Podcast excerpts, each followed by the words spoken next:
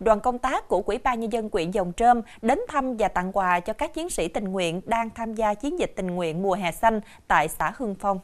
Tại mỗi điểm đóng quân, đoàn ghi nhận biểu dương tinh thần xung kích tình nguyện của các sinh viên trường cao đẳng kỹ thuật Cao Thắng và khoa y Đại học Quốc gia Thành phố Hồ Chí Minh, đồng thời ân cần thăm hỏi động viên các chiến sĩ tình nguyện tiếp tục phát huy tinh thần xung kích của tuổi trẻ, thực hiện nhiều công trình thiết thực gắn liền với đời sống người dân, góp phần cùng với địa phương thực hiện tốt nhiệm vụ phát triển kinh tế xã hội và chúc các chiến sĩ tình nguyện hoàn thành tốt công việc được giao, đảm bảo an toàn, chất lượng và hiệu quả, vượt qua khó khăn, tích lũy kinh nghiệm cho bản thân sau mỗi hoạt động để trưởng thành hơn.